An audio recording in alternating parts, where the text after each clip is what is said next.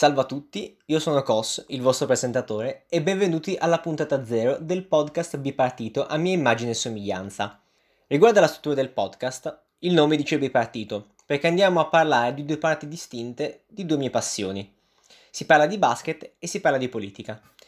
In descrizione di ogni podcast metterò il minuto di inizio di ogni argomento, così non dovete sentire la mia suadente voce parlare di cose che non vi interessano.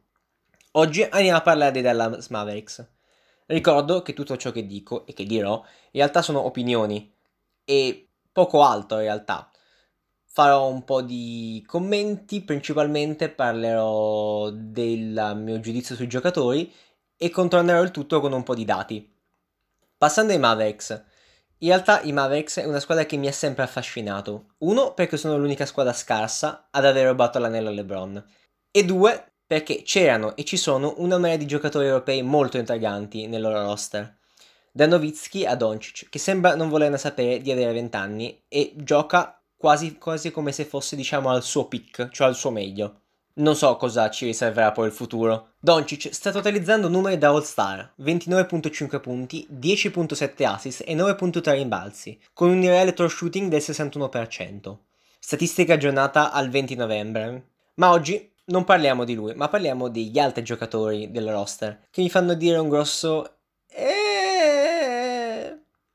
Primo su tutti, Porzingis. Ora sta totalizzando 18.6 punti, 8.9 rimbalzi e 1.6 assist. Ma ciò che mi colpisce di più sono le sue basse percentuali. 35% da 3 e uno scarsino 50% di throw shooting. Ovviamente c'è da dire che è campione di 13 partite e ce ne sono ancora un sacco da giocare e secondo me Porzingis ha bisogno di, di riprendere confidenza con il parquet di gioco, visto il suo infortunio che l'ha lasciato fuori 18 mesi. Però ciò che mi lascia perplesso è che la squadra, a mio avviso, ha bisogno di un centro come il pane, e Porzingis non sembra essere troppo d'accordo nel giocare da 5. E si vede, quando lui gioca da 5, la, sua, la, squadra ha un offensive rating di meno 12.8 e molti minuti che passa in campo li vuole giocare invece da esterno, a prendersi gli scarichi di Doncic che penetra fa collassare la difesa su di lui e scarica verso Porzingis, così da trovare praticamente una, un tiro da tre libero, aperto diciamo, con più di, set, di più di 4 metri di campo disponibile. Altra statistica interessante è che il 20% degli assist che Doncic fa li fa verso Porzingis ed è il primo giocatore a cui passa la palla. Il grosso problema di Porzingis è che dovrebbe giocare da star, quello che mi lascia ancora più perplesso è che lui non mette mai palla a terra, non vuole prendersi i, i contatti e attualmente non sta performando come diciamo il suo contratto vorrebbe che facesse. Se prendi 150 milioni in 5 anni dovrai pertanto giocare da star, cosa che attualmente non, non sta facendo. Vedremo poi come si evolverà in futuro. Un altro personaggio su cui ero veramente molto alto era Branson, che nemmeno lui sta tirando troppo bene. Abbiamo un 26.3% da 3 e 60% ai liberi. In realtà la forma di tiro non è brutta, però non sembra trovare una dimensione di gioco attualmente. Tim Hardaway è un altro giocatore che io francamente lascerei stare. Quando penso a Tim Hardaway penso solo al contratto che prende. Invece chi mi sta stupendo positivamente è il vero successore di Derek Nowitzki, ovvero Maxone Kleber che fa tutto quello che Porzingis non ha troppa voglia di fare, tipo marcare i centri, correre per prendere il lob dopo la transizione, principalmente. Bravissimi Dallas a firmarlo 35 milioni per 4 anni, un contratto che può essere utile, specie se l'anno prossimo, come tutti predicono, il salary cap si contrarrà. 35 milioni per 4 anni sono circa 8 milioni e mezzo l'anno per 4 anni. Un'altra nota di merito va a Dylan Wright, che sta giocando una delle migliori stagioni in carriera non a livello di punti, ma con tutte le piccole cose che nel basket moderno servono. Difesa dura, tante robate, tante stoppate. E Dylan Wright tra l'altro sta tirando col, col 43% ed è un ottimo asset per Dallas. Spero che lo tengano. Veramente spero che lo tengano. In conclusione, la squadra in realtà di per sé non è male, non voglio stare qua a criticare troppo Dallas. Ma quello che mi preoccupa in realtà sono gli anni a venire se vuoi vincere un titolo, come ho sentito dire dal proprietario, hai bisogno di una star, anzi due star, almeno nella top 10.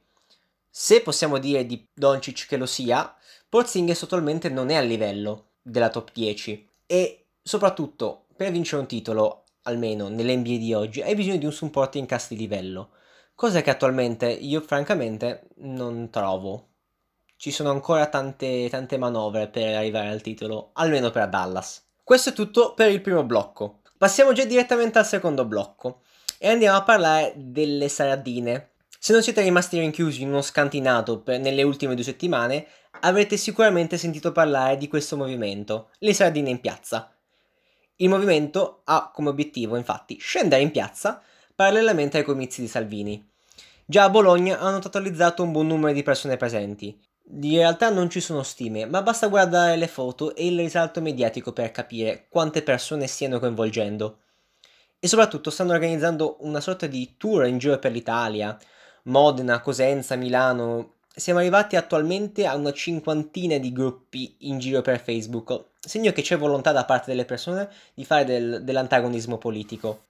Tutto bene direte voi, ma comunque a me lasciano un sacco di perplessità.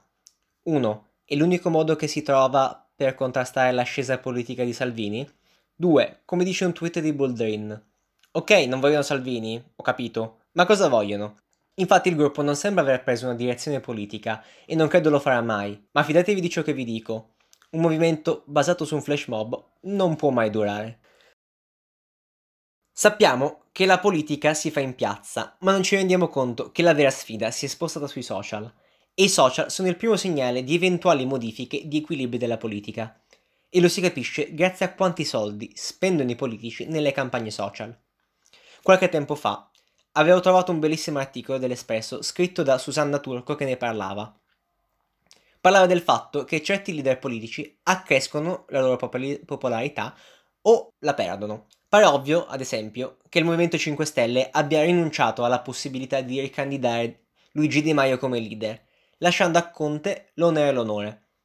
Di Maio infatti ha perso un sacco di, vi- di visibilità, facendosi scavalcare addirittura da Renzi e dalla Meloni, a livello di follower su Facebook. Le cause sono a mio avviso due. Meno budget per fare campagne di inserzione e meno staff di quello che aveva quando era vice premier. Ciò gli è costato nel mese di settembre 11.000 follower, che per un politico sono un mezzo disastro. Invece Salvini sta risalendo lentamente la china. Non che qualcuno avesse minacciato la sua corona di politico più influente sui, sui social. Ma dopo lo scandalo del papete, Salvini ha preso una bella batosta non ha perso follower, ma settembre è stata una tragedia. Da 80.000 interazioni dei suoi follower sono arrivate a 25.000. Soltanto che, come sappiamo, Salvini è un mostro di social media manager e a quanto pare un budget più sostanzioso. Luca Morisi e il suo team hanno iniziato a sponsorizzare molti più post, post che prima non avevano bisogno di essere sponsorizzati. Ad esempio notizie macabre come omicidi di... da parte di immigrati su, ad esempio, italiani o donne, ad esempio, ovviamente sempre donne italiane. Hanno infatti iniziato a spendere dai 100 ai 500 euro su qualche post a settembre. Ma la furbizia di Morisi non si ferma qua. È stato fondamentale in quest'ultima fa- fase, in cui Salvini è stato molto criticato, cambiare il suo linguaggio, parlare meno di omicidi, dire molto più sorrisi e bacioni. E poi, vabbè, ha aperto l'account di TikTok per far vedere ai giovani che Salvini stringe la mano alle forze dell'ordine, al ritmo di qualsiasi musica da giovani esista ora. Chi invece sta iniziando a capire come funzionano i social è Renzi. Si capisce perché ha speso solo nel mese di settembre 40.000 euro in inserzioni tra sé e la ministra Bellanova. Renzi è palese che stia cercando di ammassare più risonanza mediatica possibile. Ne è un segno il dibattito che ha avuto con Salvini qualche mese fa. Credo perché voglia creare una base politica per le elezioni future, visto che il suo partito nasce sulle ceneri di un colpo di palazzo. Infatti, creare un partito dopo aver accettato l'alleanza col Movimento 5 Stelle non è stato visto troppo bene dagli elettori e credo che questo prezzo lo stia attualmente pagando. Ma chi secondo me vince il premio del Most Improved Followed Politician è in realtà la Meloni la Meloni si conferma, ora come ora, la seconda figura politica più seguita su Facebook dopo Salvini. E sicuramente la hit Sono Giorgia, per quanto goliardica fosse, le ha fatto solo bene. Ed infatti tutta questa visibilità viene ripagata con il 10% degli elettori sui sondaggi e Forza Italia superata. Ma chi sono i grandi esclusi? Ovviamente non ho parlato di Berlusconi, che francamente parlando non è più una figura politica importante, e ovviamente di Zingaretti e del PD. Dovrei? Io francamente non credo. Ok, non parlerò di Zingaretti, che in realtà ha un comportamento social molto, molto, molto conservativo, diciamo, ma parlerò del PD. Aspettiamoci un'altra vagonata di mini partiti che spaccheranno la sinistra.